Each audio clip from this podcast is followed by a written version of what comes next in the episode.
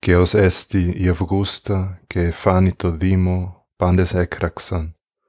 Αριάδνη Αυγούστα, συνικάς, ευσεβή Κύριε, ζωήν αυτή. Κύριε ελέησον, πολλά τα έτη της Αυγούστης, Ορθόδοξον βασιλέα τι οικουμένη, Ρωμαίον βασιλέα τι οικουμένη.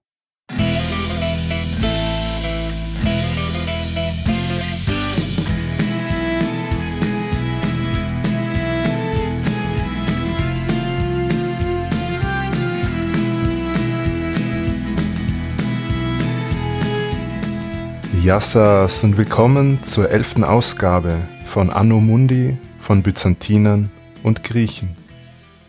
Es freut mich, dass ihr wieder dabei seid, wenn wir mit der Geschichte des römischen, byzantinischen Reiches fortsetzen. Die vorherige Folge haben wir den Vandalen gewidmet, die Anfang des fünften Jahrhunderts über den Rhein ins römische Reich nach Gallien eingedrungen sind von dort über die Iberische Halbinsel schließlich nach Nordafrika gelangt sind und dort ein eigenständiges Königreich etabliert haben. Die Vandalen spielten für circa 100 Jahre eine wichtige politische und militärische Rolle im Mittelmeer und sie plünderten 455 die Stadt Rom. Während das Verhältnis zum Weströmischen Reich bis zu dessen Ende großteils konfrontativ ausfiel, gestaltete es sich zum Oströmischen Reich nach einem Friedensschluss 474 oder 476 beinahe freundschaftlich und es folgten knapp sechs Jahrzehnte des Friedens. Das änderte sich erst wieder in der Regierungszeit von Kaiser Justinian. In der Folge davor haben wir uns die letzten Jahrzehnte des Weströmischen Reiches angesehen, die von Auseinandersetzungen mit äußeren und inneren Gegnern und von einer schrittweisen Desintegration der weströmischen Strukturen begleitet waren. Im Anschluss daran haben wir die zeitgleichen Geschehnisse in Konstantinopel genauer betrachtet, und zwar die Regierungszeit von Kaiser Leon dem Ersten. Leon wurde 457 in Konstantinopel zum Kaiser ausgerufen. Das geschah maßgeblich auf Betreiben des Heermeisters Aspar.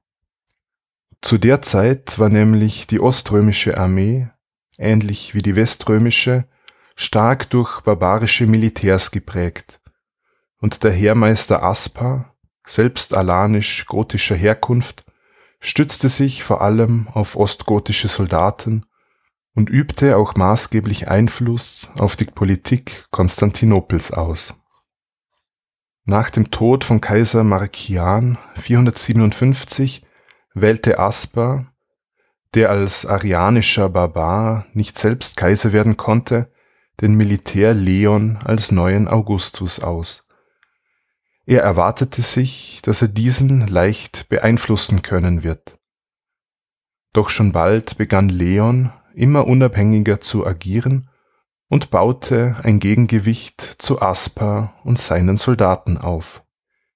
Leon rief eine neue Gardetruppe ins Leben, die sogenannten Excubitores. In diese Eliteeinheit wurden in erster Linie Angehörige des Stammes der Isaurier aufgenommen, die als besonders kräftig und streitbar galten. Die Isaurier stammten aus der Bergregion Isaurien im Süden Kleinasiens. Und obwohl dieses Gebiet seit Jahrhunderten zum römischen Reich gehörte, galten ihre Bewohner nicht als richtige Römer aber im Gegensatz zu den Germanen besaßen sie das römische Bürgerrecht und gehörten als Anhänger der Reichskirche der richtigen Konfession an. Einen der Anführer dieser Isaurier, einen gewissen Tarasikodissa, förderte Kaiser Leon ganz besonders. Und Tarasikodissa stieg in der Gunst des Kaisers derart, dass er dessen Tochter Ariadne heiraten durfte er war nun der Schwiegersohn des Kaisers und, um sich besser in das kaiserliche, höfische Klientel einzufügen, änderte er seinen Namen. Tarasicodissa, der Isaurier, nannte sich von nun an Zenon. Zenon wurde zum Magister Militum, also zum Heerführer ernannt und konnte am Balkan einige Erfolge verbuchen. Unterdessen versuchte Aspar, seinen eigenen Sohn als kaiserlichen Thronfolger ins Spiel zu bringen. Kaiser Leon entschloss sich aber nun, sich des mächtigen Heermeisters zu entledigen und ließ Aspar im Jahr 471 bei einer Audienz im Palast ermorden. Seine Anhänger versuchten daraufhin, den Kaiserpalast anzugreifen, wurden aber von den Exkubitores abgewehrt. Im Gegensatz zum Weströmischen Reich konnte in Ostrom also die barbarische Dominanz in der Armee gebrochen werden. Als Kaiser Leon I. 474 starb, gab es einen logischen Thronfolger, nämlich sein Enkel Leon II. Leon II. war der Sohn des Zenon und der Kaisertochter Ariadne. Doch jener war bei seiner Proklamation zum Augustus noch ein Kind, und so übernahm sein Vater Zenon als Mitkaiser die Amtsgeschäfte. Und als Leon II. kurze Zeit später verstarb, blieb Zenon als Alleinherrscher über das Oströmische Reich übrig. Wir sind jetzt im Jahr 474 und der neue Kaiser in Konstantinopel heißt Zenon. Zenon war jener oströmische Herrscher, der mit den Vandalen unter König Geiserich einen Friedensvertrag abschloss. Dieser sollte knapp 60 Jahre lang halten und ermöglichte beinahe freundschaftliche Beziehungen zwischen Konstantinopel und Karthago. In Konstantinopel selbst scheinen Zenon und seine Isaurier nicht besonders beliebt gewesen zu sein – und seine quasi barbarische Abstammung stellte seine Legitimität als Kaiser stark in Frage. Diese anti-isaurische Stimmung nutzte der Schwager des verstorbenen Kaisers Leon, um nach der Macht zu greifen. Und ihn kennen wir bereits aus der Folge über die Vandalen. Sein Name ist Basiliskos und er war der Bruder der Gattin des verstorbenen Kaisers. Und Basiliskos war damals 468 Admiral, als die oströmische Flotte versuchte, das vandalische Nordafrika zurückzuerobern. Diese Expedition endete im Desaster, weil die oströmischen Schiffe von den Vandalen in Brand gesteckt und somit vernichtet wurden. Eben dieser Basiliskos plante nun also eine Verschwörung gegen Zenon, unterstützt von seiner Schwester, der Kaiserwitwe, und von gotischen Truppen. Kaiser Zenon bekam rechtzeitig Wind von der Sache und floh im Januar 475 mit seiner Frau, seinen isaurischen Vertrauten sowie dem Staatsschatz aus Konstantinopel, und Basiliskos bestieg den Kaiserthron. Zenon floh in die Gegend seiner ehemaligen Heimat im Süden Kleinasiens und dort im Exil begann er, ein Heer aufzustellen, um sich die Macht zurückzuholen. Er kehrte Mitte 476, also nach ungefähr anderthalb Jahren, mit seinem Heer nach Konstantinopel zurück, wo ihm der Senat schließlich die Tore öffnen ließ und er ohne Widerstand die Hauptstadt wieder in Besitz nehmen konnte denn der Usurpator Basiliskos hatte sich innerhalb kürzester Zeit unbeliebt gemacht. Denn nachdem Zenon den Staatsschatz mit ins Exil genommen hatte, musste Basiliskos unpopuläre Maßnahmen ergreifen. Das ging so weit, dass er am Ende von seinen eigenen Militärs im Stich gelassen wurde. Der Geschichtsschreiber Johannes Malalas berichtet über das Ende des Basiliskos folgende Anekdote. Er hat, nachdem Zenon nach Konstantinopel zurückgekehrt war, in einer Kirche Schutz gesucht. Nachdem ihm versichert worden war, dass es zu keinem Blutvergießen kommen werde, stellte sich Basiliskos mitsamt seiner Familie Anschließend wurden sie nach Kappadokien in Kleinasien überführt und dort in eine trockene Zisterne eingemauert, bis sie verhungerten. Das Versprechen, auf Blutvergießen zu verzichten, wurde somit eingehalten. Wir sind jetzt im Jahr 476 und Zenon sitzt wieder auf dem Thron in Konstantinopel.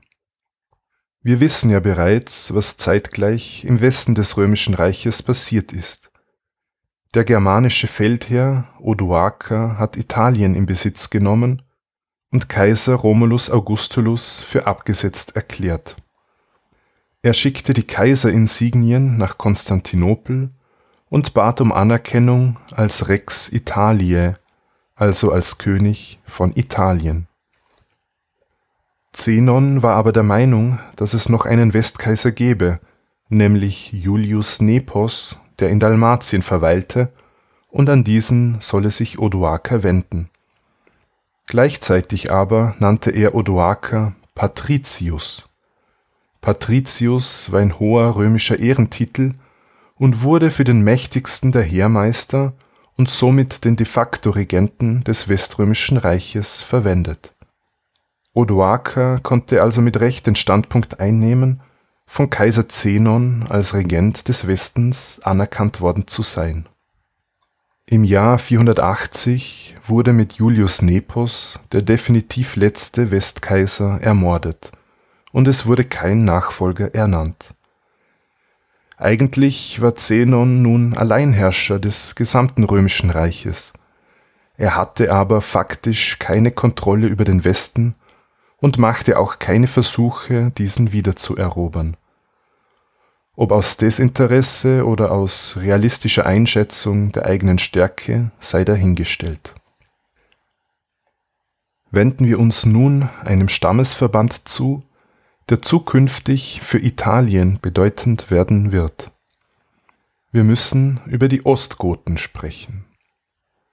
Seit circa 470 sorgten die Ostgoten, die aus mehreren eigenständig agierenden Gruppen bestanden, am Balkan für Unruhe. Denn der Zerfall des Hunnenreiches nach dem Tode Attilas erlaubte es ihnen, sich freier zu bewegen. Die Ostgoten waren zwar nicht stark genug, um Ostrom ernsthaft zu gefährden oder gar Konstantinopel einzunehmen, doch waren sie zu stark und zu zahlreich, um aus der Region Südosteuropa vertrieben werden zu können.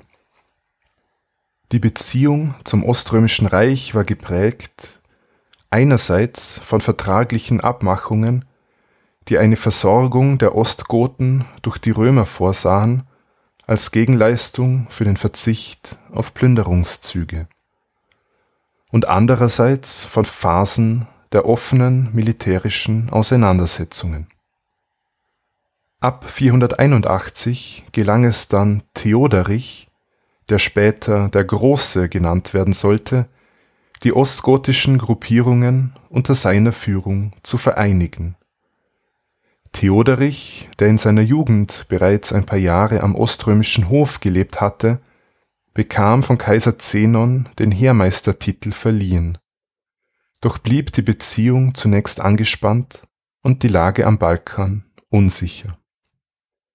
Im Jahr 488 wurde aber ein folgenschweres Abkommen geschlossen.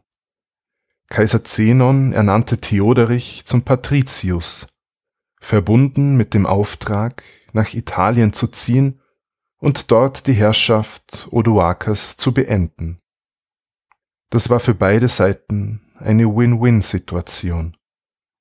Die Ostgoten konnten das prestigeträchtige Italien in Besitz nehmen, dessen landwirtschaftliche Erträge und Steuern die Versorgung des Stammesverbandes sicherstellte, und das alles im Auftrag und mit Genehmigung des Kaisers.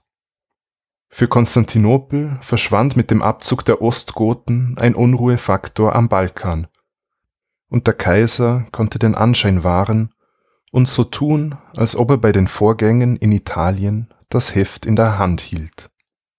489 fielen die Ostgoten also in Italien ein, und es folgten langwierige Kämpfe mit den Truppen Odoakers, die sich über vier Jahre hinzogen. Odoakers Residenzstadt Ravenna schien uneinnehmbar zu sein und überstand zwei Jahre der Belagerung. Die beiden Anführer verständigten sich schließlich auf einen Friedensvertrag, der eine Machtteilung vorsah. Bei dem Festmahl, an dem diese Verständigung und das Kriegsende gefeiert werden hätten sollen, ermordete Theoderich den Odoaker eigenhändig. Theoderich der Große war jetzt 493 Herrscher über Italien und begründete eine neue ostgotische Königsdynastie. In Konstantinopel wurde Theoderich natürlich nur als eine Art Statthalter angesehen, der Italien verwaltete, bis der Kaiser die Herrschaft persönlich übernimmt. Die Idee des Imperium Romanum, das den gesamten Mittelmeerraum umspannte, wurde also keineswegs aufgegeben. In Italien etablierte sich das Ostgotenreich, das für circa 60 Jahre Bestand haben wird. Die ostgotischen Krieger und ihre Familien wurden nördlich des Flusses Po angesiedelt. Die römische Bevölkerung südlich des Po konnte dort bleiben, musste aber an die Ostgoten Abgaben leisten. Theoderich ließ die römische Verwaltung und die römischen Institutionen in Italien weitestgehend intakt. So gab es in der Stadt Rom auch weiterhin einen Senat. Ich habe jetzt ein bisschen vorgegriffen. Kaiser Zenon hat den ostgotischen Einfall nach Italien zwar initiiert, aber den Ausgang nicht mehr miterlebt.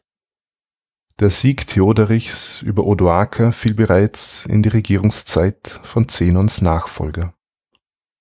Kehren wir nun zurück zu Kaiser Zenon und widmen wir uns seiner Religionspolitik. Zenon wollte einen der größten Streitpunkte innerhalb des Christentums aus der Welt schaffen.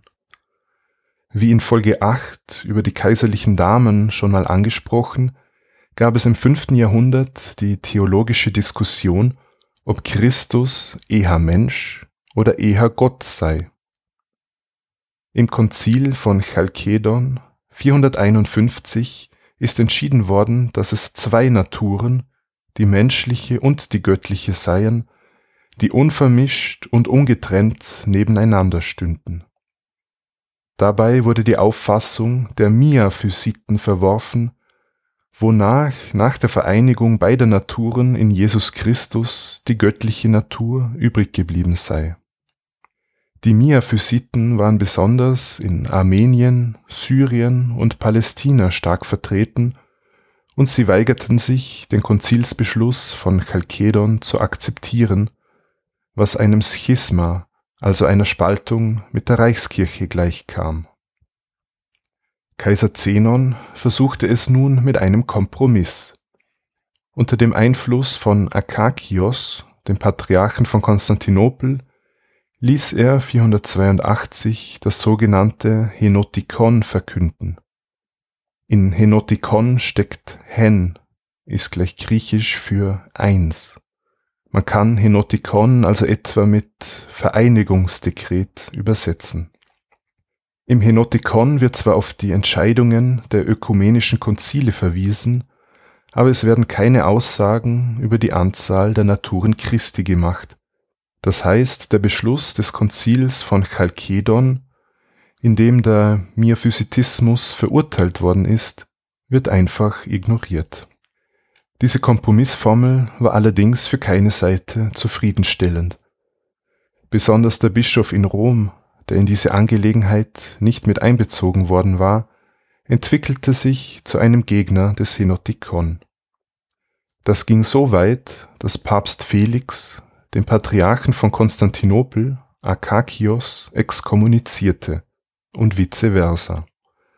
Es kam also zur ersten Kirchenspaltung zwischen West und Ost, die nach dem Patriarchen als akakianisches Schisma bezeichnet wird und die 35 Jahre anhalten wird.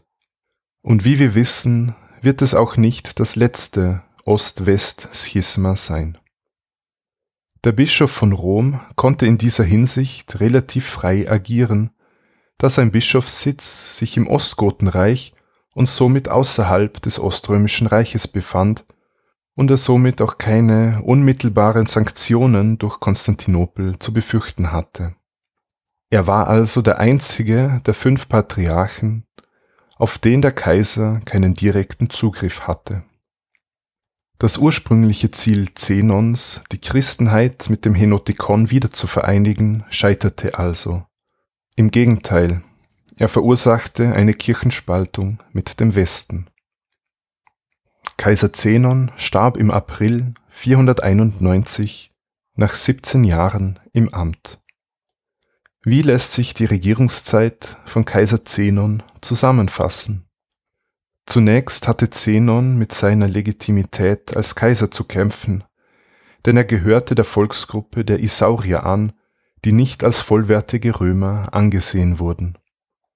Zenon überstand einen Umsturz, infolgedessen er 20 Monate im Exil verweilen musste, aber schließlich die Macht in Konstantinopel wiedererringen konnte. Zenons größte politische Leistung war jedenfalls seine Ostgotenpolitik. Er einigte sich mit Theoderich dem Großen darauf, dass die Ostgoten den Balkan verließen und Italien in Besitz nahmen, wo diese eine eigene Herrschaft errichteten damit wurde Südosteuropa von der Ostgotengefahr befreit. Auch religionspolitisch wollte Zenon für Ruhe sorgen, indem er eine Kompromissformel veröffentlichte, doch scheiterte er damit und führte eine Kirchenspaltung mit Rom herbei. Zenon hinterließ übrigens keinen männlichen Nachkommen. Jetzt kommen wir zu dem Zitat, das ich im Prolog auf Griechisch wiedergegeben habe. Ihr werdet euch vielleicht schon gewundert haben, was es damit auf sich hat. Es stammt aus De Ceremoniis aus dem 10. Jahrhundert und beschreibt die Ereignisse, die sich nach dem Tod von Kaiser Zenon auf dem Hippodrom von Konstantinopel abgespielt haben. Bei der Wahl eines neuen Kaisers fiel der Kaiserwitwe Ariadne eine entscheidende Rolle zu. Ich werde diese Stelle nun etwas ausführlicher und auf Deutsch wiedergeben.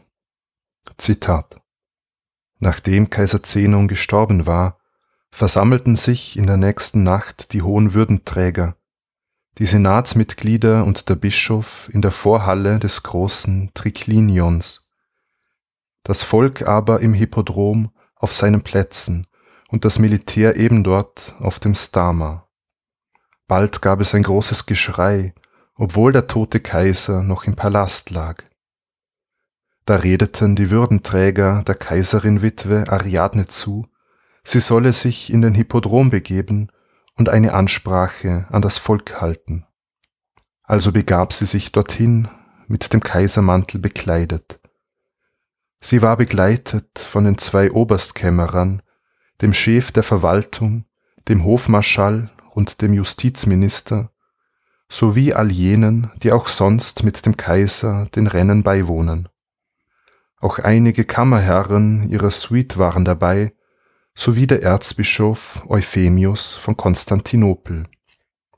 Als sich Ariadne dem Volk zeigte, riefen sie alle Ariadne Augusta, du bist Siegerin, gnädiger Gott, schenke ihr ein langes Leben.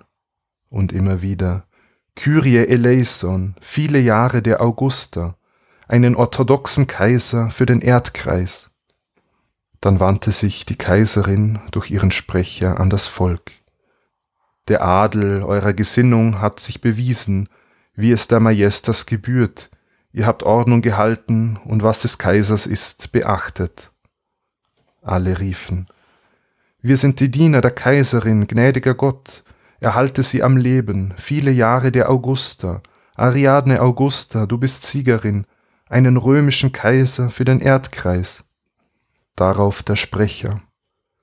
Schon bevor uns eure Bitten erreicht haben, haben wir den hohen Würdenträgern und dem heiligen Senat die Anweisung gegeben, unter Berücksichtigung des Votums der tapferen Armee einen Mann zu küren, der Christ und Römer ist und alle Vorzüge, die einem Kaiser gebühren, aufweist, einem Mann, dem es nicht um Geld oder sonstige allzu menschliche Leidenschaften geht. Und wieder riefen alle.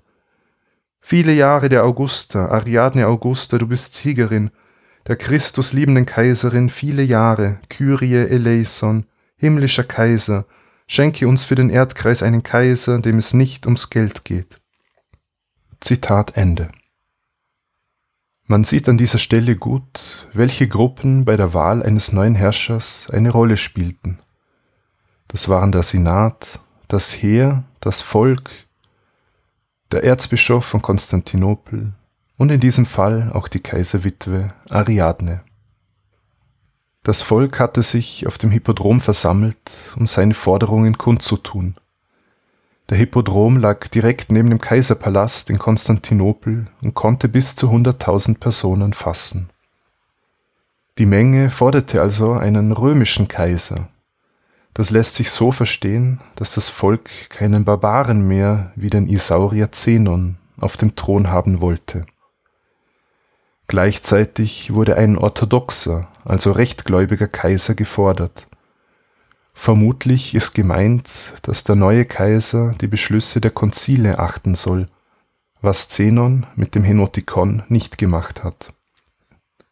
Wenn man in dem Bericht weiterliest, erfährt man, dass die Kaiserwitwe Ariadne sich schließlich für einen gewissen Anastasios als neuen Kaiser entschieden hat.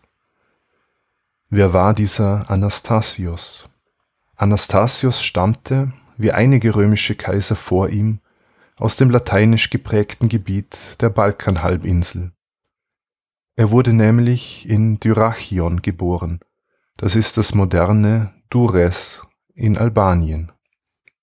Es wird berichtet, dass er von einer Iris-Heterochromie betroffen war, das heißt, seine Augen hatten unterschiedliche Farben, was ihm den Spitznamen Vikoros, Doppelpupille, verschaffte.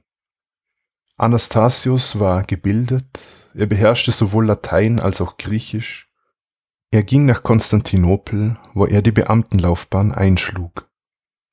Dort bekleidete er zuletzt das Amt des Silentarius, war also ein höherer Beamter am Kaiserhof, und er war für die Aufsicht des Personals zuständig und, was sehr wichtig wurde, er war ein Vertrauter der Kaiserin Ariadne. Zwei Tage nach dem Tod von Zenon wurde Anastasius zum Kaiser ausgerufen und Ariadne heiratete ihn. Sie entschied sich somit gegen ihren Schwager, den Bruder des Zenon. Die Abstammung war im Oströmischen Reich zwar hilfreich, wenn man Kaiser werden wollte, doch gab es zu dem Zeitpunkt, wie wir sehen, noch keine Erbmonarchie. An der Kaiserin Ariadne hing schließlich die ganze Legitimität von Anastasios. Sie war die Tochter von Kaiser Leon, die Witwe von Zenon und nun die Ehefrau von Anastasios. Nachkommen waren durch das fortgeschrittene Alter des neuen Kaiserpaares wenig wahrscheinlich. Anastasios ging bei seiner Thronbesteigung schon auf die 60 zu und galt deshalb wohl eher als Übergangslösung. Gegen die Isaurier, die in den Jahrzehnten zuvor zu einem wichtigen Machtfaktor geworden sind, ließ der neue Kaiser gleich einmal vorgehen. Die in Konstantinopel befindlichen Isaurier wurden vertrieben und es kam zu Kämpfen gegen aufständische Isaurier in Kleinasien. Die kaiserlichen Truppen des Anastasios waren in dieser Auseinandersetzung erfolgreich und die Isaurier wurden besiegt. Sie verloren damit ihren militärischen und politischen Einfluss im Oströmischen Reich und sollten keine bedeutende Rolle mehr spielen. Wie so oft, wenn man glaubt, ein Herrscher sei nur eine Übergangslösung, entpuppt sich dieser als großer Reformer. Und so war es auch bei Anastasios. Anastasios brachte finanzpolitische und administrative Reformen auf den Weg, mit denen er die Staatsfinanzen sanierte. Er führte das Amt eines Finanzstaatssekretärs des Comes Patrimonii ein. Er gestaltete die Steuererhebung effizienter indem er von der Naturalabgabe auf Barbezahlung umstellen ließ. Er reformierte die Kupferwährung und schaffte die Handelssteuer ab. Aufgrund der durch die Reformen erreichte Effizienz füllte sich der oströmische Staatsschatz und Anastasios hinterließ seinen Nachfolgern volle Staatskassen. In der Religionspolitik hielt Kaiser Anastasios am Henotikon fest und positionierte sich sogar auf der Seite der Miaphysiten. Das heißt, die Kirchenspaltung mit Rom blieb aufrecht. Anastasios ging sogar so weit, dass er den Patriarchen von Konstantinopel absetzen und durch einen Miaphysiten austauschen ließ. Mit seiner pro-miaphysitischen Haltung brachte Anastasios aber Teile der hauptstädtischen Bevölkerung, da vor allem die Zirkusparteien, gegen sich auf. Was waren die Zirkusparteien? Im Grunde waren das Rennställe für die Pferderennen im Hippodrom plus ihre Anhänger. Die zwei wichtigsten Zirkusparteien waren die Blauen und die Grünen. Auf Veranstaltungen im Hippodrom konnten sie in Sprechchören ihre Meinung kundtun und als politischer Faktor auftreten. Und schon öfter haben sie den regierenden Kaisern Probleme bereitet. So kam es auch in der Regierungszeit von Kaiser Anastasios zum Aufstand, eigentlich zu mehreren Aufständen. 512 wurde sogar ein Gegenkaiser proklamiert. Dieser hatte aber kein Interesse an dieser Würde und versteckte sich vor der Menge. Kaiser Anastasios konnte die aufgebrachte Menge aber schließlich durch öffentliche Demutsgesten beruhigen. Widmen wir uns der Außenpolitik. Auch Anastasios wurde im Westen als römischer Kaiser anerkannt. In Italien hatte sich Theoderich der Große selbst zum Rex Italiae, zum König von Italien ernannt, was Anastasios schließlich widerwillig akzeptierte. Auch zu den Burgundern und den Franken gab es in der Zeit Kontakte. Mit dem Frankenkönig gab es wahrscheinlich sogar ein Bündnis, um die Ostgoten Theoderichs in Schach zu halten. Aber sonst betrieb Anastasios keinen Aufwand, um den Westen wiederzuerobern.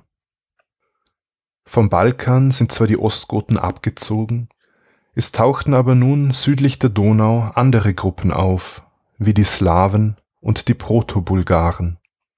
Die Slawen und die Bulgaren sollten für die byzantinische Geschichte noch enorm wichtig werden. Um den südosteuropäischen Reichsteil besser zu schützen, ließ Anastasios den Donaulimes wieder instand setzen und er ließ die sogenannte Anastasiusmauer errichten. Die Anastasiusmauer war eine lange Mauer circa 65 Kilometer westlich von Konstantinopel, die vom Schwarzen Meer bis zum Marmarameer reichte und etwa 55 Kilometer lang war, und sie sollte Konstantinopel vor Angriffen schützen. Im Osten, an der persischen Grenze, hatte es eine lange Phase des Friedens gegeben. Diese wurde 502 beendet durch einen überraschenden Angriff des persischen Großkönigs Kawad I. auf den von Ostrom kontrollierten Teil Armeniens. Davor hatte der Perserkönig noch von Konstantinopel Tributzahlungen verlangt, was von Anastasios zurückgewiesen wurde. Möglicherweise unterschätzte man die Stärke Persiens das sich in jener Zeit in Abhängigkeit der Heptaliten befand. Die Perser fielen also in den von Ostrom regierten Teil Armeniens ein. Sie belagerten und eroberten die wichtige Grenzstadt Amida, das heutige Diyarbakir, in der Südosttürkei. Die Oströmer traten den Persern entgegen, konnten den Angriff schließlich zurückschlagen und den Status quo ante bellum also den Zustand vor dem Krieg, wiederherstellen. 506 wurde ein Friedensvertrag geschlossen, der 20 Jahre lang halten sollte. Doch blieb die Lage an der persischen Grenze weiterhin eher angespannt und Ostrom verstärkte sicherheitshalber seine Grenzanlagen. Kaiser Anastasios starb schließlich im Juli 518 im hohen Alter, wohl schon an die 90 Jahre alt angeblich in einer Gewitternacht. nachdem er 27 Jahre die Geschicke des Oströmischen Reiches geleitet hatte. Seine Gattin Ariadne ist bereits drei Jahre zuvor verstorben. Während der langen Regierungszeit von Kaiser Anastasios ist es zu einigen Unruhen und Erhebungen gekommen, die ich jetzt nicht alle im Detail behandelt habe. Religionspolitisch hat er sich klar auf eine Seite geschlagen, nämlich auf die der Miaphysiten. Den Unmut der Gegner nahm er in Kauf, genauso wie die weiter andauernde Kirchenspaltung mit Rom. Bei seinem Ableben hinterließ Anastasios, dank seiner administrativen und finanzpolitischen Reformen, einen gut gefüllten Staatsschatz, der seinen Nachfolgern einen großen Handlungsspielraum bereiten sollte. Doch nicht nur finanziell war das Oströmische Reich in einer stabilen Lage, auch sicherheitspolitisch stand Byzanz so gut da wie schon länger nicht mehr. Die Ostgoten waren als Unruhefaktor vom Balkan vertrieben und gegen das persische Großreich konnte man sich militärisch behaupten. Nach dem Tod des Anastasius war die Nachfolge wieder mal nicht geklärt. Anastasius hatte keine Kinder, dafür aber drei Neffen, die alle hohe Posten inne hatten. Zu ihrem Nachteil aber sind sie zu Anastasios Lebzeiten nicht zu Mitherrschern ernannt worden. So konnte sich schlussendlich keiner von ihnen durchsetzen. 518 starb also Kaiser Anastasius. Die Suche nach einem Nachfolger gestaltete sich nicht so einfach. Die Eliten Konstantinopels versammelten sich, um sich zu beraten, konnten sich aber zunächst auf keinen Kandidaten einigen. Das Volk, das mittlerweile vom Ableben des Anastasius erfahren hatte, sowie die Soldaten versammelten sich im Hippodrom und forderten rasch einen neuen Augustus. Die Zeit verging und die Menge wurde langsam unruhig. Die anwesenden Soldaten begannen damit, einzelne Kandidaten auf den Schild zu heben doch keiner von ihnen gewann die allgemeine Zustimmung der Menge. Da trat ein gewisser Justin auf. Dieser war der Anführer der Excubitores, also der kaiserlichen Gardetruppe. Nach einer Erzählung erhielt er vom Oberhof Eunuchen eine große Menge Geld, die er verteilen lassen sollte, um einen bestimmten Kaiserkandidaten beliebt zu machen. Justin entschied sich aber stattdessen, dieses Geld in seinem Namen verteilen zu lassen. Und welch Wunder! Die Stimmung in Volk und Armee neigte sich nun zugunsten von Justin. Ob diese Geschichte nun stimmt oder nicht, Justin wurde als neuer Kaiser ausgerufen, auf den Schild gehoben, mit den kaiserlichen Insignien ausgestattet und vom Patriarchen gekrönt. Nun, wer war dieser Justin? Justin war bei Herrschaftsantritt schon fast 70 Jahre alt, also ebenso wie damals sein Vorgänger schon im fortgeschrittenen Alter. Und Flavius Justinus, so sein lateinischer Name, fügte sich in die Reihe der vom Balkan stämmigen Kaiser ein, denn er wurde im Norden des heutigen Nordmazedonien geboren. Justin stammte aus einfachen bäuerlichen Verhältnissen und lebte angeblich als Hirte, ehe er mit zwei Kameraden in Richtung Hauptstadt aufbrach. In Konstantinopel schlug er eine militärische Karriere ein und schloss sich der unter Kaiser Leon I. neu geschaffenen kaiserlichen Garde an, den Excubitores. Somit war Justin oft in der Nähe des Herrschers doch während die oströmischen Kaiser zu jener Zeit ihre Residenzstadt am Bosporus so gut wie nie verließen, musste Justin mit seiner Elitetruppe auch an Kampfhandlungen teilnehmen. Unter Kaiser Anastasios nahm Justin am Krieg gegen die Isaurier teil, sowie an der Offensive gegen die Perser und an einer Seeschlacht gegen Vitalian, einem rebellischen Feldherrn Schließlich stieg Justin zum Comes excubitorum, also zum Kommandanten der kaiserlichen Leibgarde auf und hatte somit eine der höchsten Stellen innerhalb Konstantinopels inne. Ein ausgezeichnetes Sprungbrett auf den Kaiserthron. Justin wurde also 518 neuer Augustus und, um seine Macht zu sichern, setzte er eine Reihe an Würdenträgern ab, die ihm seine Herrschaft potenziell streitig machen könnten. Sein wichtigster Berater während seiner gesamten Regierungszeit wurde übrigens sein Neffe, Petrus Sabatius, der später noch eine bedeutende Rolle spielen wird. Wie schon erwähnt, stammte Justin vom Balkan, und zwar aus dem lateinischsprachigen Teil des Balkans, der kirchlich eher Richtung Rom ausgerichtet war. Religiös konnte Justin wenig mit den Miaphysiten anfangen, die vor allem in den östlichen Gebieten, Syrien und Palästina stark vertreten waren. Er lehnte das Henotikon ab und bekannte sich zum Konzil von Chalkedon. Somit änderte Kaiser Justin den religionspolitischen Kurs seiner beiden Vorgänger und er trat mit Papst Hormisdas in brieflichen Kontakt. Und so gelang im Jahr 519 die Überwindung des akakianischen Schismas. Justin gab quasi in allen Punkten dem römischen Standpunkt nach und zwang den Patriarchen von Konstantinopel der Einigung mit Rom zuzustimmen. Somit waren, nach 35 Jahren der Spaltung, Rom und Konstantinopel wieder in einer gemeinsamen Kirche vereint. Die Kirche von Konstantinopel vertrat nun wieder eindeutig den Standpunkt, dass es in Jesus Christus zwei Naturen gab. Damit machte sich der Kaiser zwar bei der lokalen Bevölkerung in Konstantinopel beliebt, doch er setzte damit auf Konfrontation mit den Miaphysiten im Oströmischen Reich. Miaphysitische Bischöfe wurden in den folgenden Jahren dazu gedrängt, das Konzil von Chalkedon anzuerkennen, oder sie mussten mit dem Verlust ihrer Ämter rechnen. Diese innerchristliche Spaltung sollte übrigens nie mehr überbrückt werden, und die sogenannten orientalischen Kirchen schlugen einen eigenständigen Weg ein. Wie entwickelte sich das Verhältnis zum Westen nach dem Ende des akakianischen Schismas?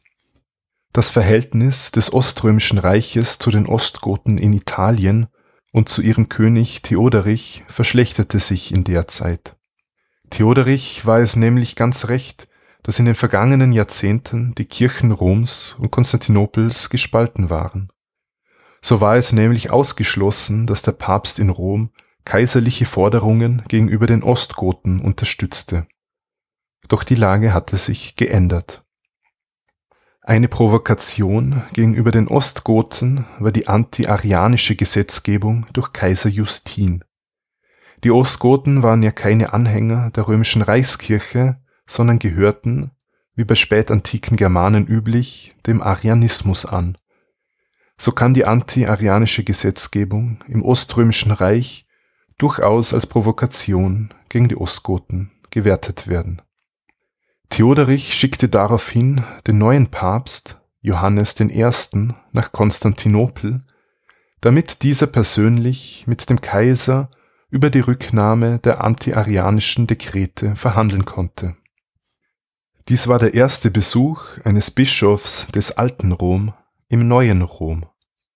In Konstantinopel wurde Papst Johannes mit großen Ehren empfangen und selbstverständlich hatte er als Nachfolger Petri den Ehrenvorrang gegenüber dem Bischof von Konstantinopel. Er durfte in der Hagia Sophia die Messe auf Latein zelebrieren und am Ende des Gottesdiensts dem Kaiser die Krone wieder auf das Haupt setzen. Denn während der Messe musste der Kaiser diese als Zeichen der Demut abnehmen, und die Ehre, sie ihm wieder aufzusetzen, fiel in der Regel dem Bischof von Konstantinopel zu. Die diplomatische Mission des Papstes war eigentlich erfolgreich.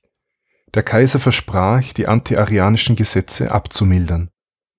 Doch nach Italien zurückgekehrt, wurde Papst Johannes auf Befehl Theoderichs gefangen genommen. Der freundliche Empfang in Konstantinopel und das freundschaftliche Verhältnis zum Kaiser brachten dem Papst den Vorwurf des Verrats ein. Er wurde in der ostgotischen Hauptstadt Ravenna eingekerkert und verstarb bald darauf aufgrund der schlechten Behandlung. Nicht nur gegenüber den Ostgoten agierte Kaiser Justin konfrontativer, sondern auch gegenüber Persien. Er erhielt eine Anfrage des persischen Großkönigs Kawad, ob er dessen Sohn Khosrau adoptieren wollte. Zunächst war man am oströmischen Hof ob dieser Ehre begeistert, doch kam dann, angeblich, der Einwand eines Beraters, dass damit der persische Thronfolger Ansprüche auf die Herrschaft über das römische Reich stellen könne. Daraufhin machte man im Namen des Kaisers dem Perserkönig Kawad das Angebot, man werde seinen Sohn zwar nicht adoptieren, aber könne ihn als Waffenbruder anerkennen. Diese Art der Verbrüderung wurde aber nur mit Barbaren geschlossen, und dementsprechend nahmen die Perser dieses Angebot als Provokation auf und schlugen es aus. Das Verhältnis zwischen dem Oströmischen Reich und Persien war also angespannt. Besonders in der südlichen Kaukasusregion gab es ein Ringen um Einfluss, und Kaiser Justin ging in dieser Gegend ein paar Bündnisse ein. So wechselte das Königreich Lasika die Seiten Lasika lag östlich des Schwarzen Meeres, in etwa wo heute Georgien ist, und war eigentlich mit Persien verbündet. Der König von Lasika wandte sich jetzt aber an den Kaiser. Er reiste nach Konstantinopel, wo er sich christlich taufen ließ, er erhielt eine vornehme Römerin zur Frau und kehrte mit Insignien nach Lasika zurück. Auch das Nachbarkönigreich von Lasika, nämlich das christliche Iberien, wandte sich von Persien ab und Ostrom zu. Mit Iberien ist hier natürlich nicht die iberische Halbinsel gemeint, sondern ein weiterer, georgisch dominierter Kaukasusstaat. Auch weiter südlich hatte Ostrom ein Klientelreich als Verbündeten, nämlich den christlich-arabischen Stammesverband der Ghassaniden, während Persien mit den arabischen Lachmiden verbündet war. Im Jahr 526 brachen im Kaukasus und in Nordmesopotamien schließlich Kämpfe zwischen Persien und dem Oströmischen Reich aus. Dieser Krieg wird von Kaiser Justin an seinen Nachfolger vererbt, und deshalb werden wir uns den Ausgang in einer späteren Folge ansehen. Über welch große Distanzen im frühen 6. Jahrhundert internationale Beziehungen erhalten wurden, zeigt folgende Episode auf dem Gebiet des heutigen Eritrea und Äthiopiens gab es das sogenannte Aksumitische Reich. Das war ein christliches Reich und es intervenierte, eben mit oströmischer Unterstützung, gegen das Himyar-Reich. Das Himyar-Reich lag im heutigen Jemen und der dortige Herrscher, der sich zum Judentum bekannte, führte eine Christenverfolgung durch. Deswegen schritt eben das Aksumitische Reich mit oströmischer Hilfe ein und setzte den jüdischen Herrscher von Himyar ab.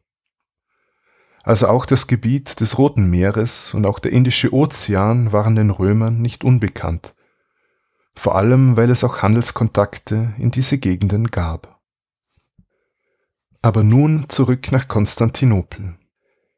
Am 1. August 527 starb Kaiser Justin I im Alter von knapp 80 Jahren. Im Gegensatz zu den vorherigen Thronwechseln war diesmal die Nachfolge klar geregelt. Wie schon kurz angesprochen, war Justins Neffe, Petrus Sabatius, sein engster Vertrauter und Berater. Ihn hatte Justin adoptiert, dann zum Cäsar, also Juniorkaiser, und später sogar noch zum Augustus, also Mitherrscher, erhoben. Der Neffe Petrus Sabatius wurde also Justins Nachfolger. Bekannt wurde er aber unter dem Namen, den er im Zuge der Adoption angenommen hatte. Die Rede ist natürlich von Justinian, der als Kaiser fast vier Jahrzehnte lang die Geschicke des Oströmischen Reiches führen wird. Aber über Justinian und seine Regierungszeit erzähle ich euch in einer zukünftigen Folge. Was waren nun die bedeutendsten Ereignisse der Herrschaft von Kaiser Justin? Justin beendete das Schisma mit Rom, indem er das Henotikon verwarf und er sich zum Konzil von Chalkedon bekannte. Das führte aber zu einer Vertiefung des Grabens zu den Miaphysiten, die vor allem in den östlichen Provinzen des Reiches stark vertreten waren. Gleichzeitig verschärfte Justin die Gesetze gegenüber den Arianern im Oströmischen Reich. Das war eine Provokation gegenüber Theoderich dem Großen und seinen Ostgoten in Italien, die dem arianischen Glauben anhingen Konfrontativ eingestellt war Justin auch gegenüber den Persern, besonders mit seiner Bündnispolitik im Südkaukasus provozierte er den römischen Erzfeind. Schließlich kam es zu kriegerischen Auseinandersetzungen, die sein Nachfolger Justinian fortsetzen wird. Und wer das Leben von Kaiser Justin gern in musikalischer Form und in äußerst freier Interpretation sich zu Gemüte führen will dem sei verraten, es gibt drei Opern, die sich mit diesem Thema beschäftigen und die alle den Namen Giustino tragen. Eine von Giovanni Legrenzi, eine von Antonio Vivaldi und eine von Georg Friedrich Händel. Das war es für heute mit Anno Mundi. Wir haben ungefähr 50 Jahre oströmische Geschichte behandelt nämlich die Regierungen der Kaiser Zenon, Anastasios und Justin, also ungefähr von dem Zeitpunkt, als die weströmische Staatlichkeit ihr Ende fand, bis zur Thronbesteigung von Kaiser Justinian. Vor ein paar Episoden habe ich angekündigt, dass ich ab und zu andere Podcasts empfehlen werde, die byzantinische Themen aufgreifen. Dieses Mal möchte ich euch den Podcast Geschichte Europas von Tobias Jacobi ans Herz legen. Tobi war so nett und hat mich eingeladen, mit ihm über das Byzantinische Reich zu sprechen, und so sind zwei Überblicksfolgen zur byzantinischen Geschichte entstanden. Uns würde es sehr freuen, wenn ihr da reinhört. Die Links findet ihr natürlich in den Show Notes. Was mich noch freuen würde, wäre euer Feedback zu dieser oder einer anderen Anomundi-Folge. Das geht per E-Mail info at anomundi.eu oder auf Twitter, Facebook oder Instagram. Auch könnt ihr mir eine Rezension oder eine Sternebewertung hinterlassen. Das geht zum Beispiel bei iTunes bzw. Apple Podcasts. Ein großes Dankeschön an dieser Stelle an alle, die das schon gemacht haben. In diesem Sinne, Yassas und bis zum nächsten Mal bei Anno Mundi.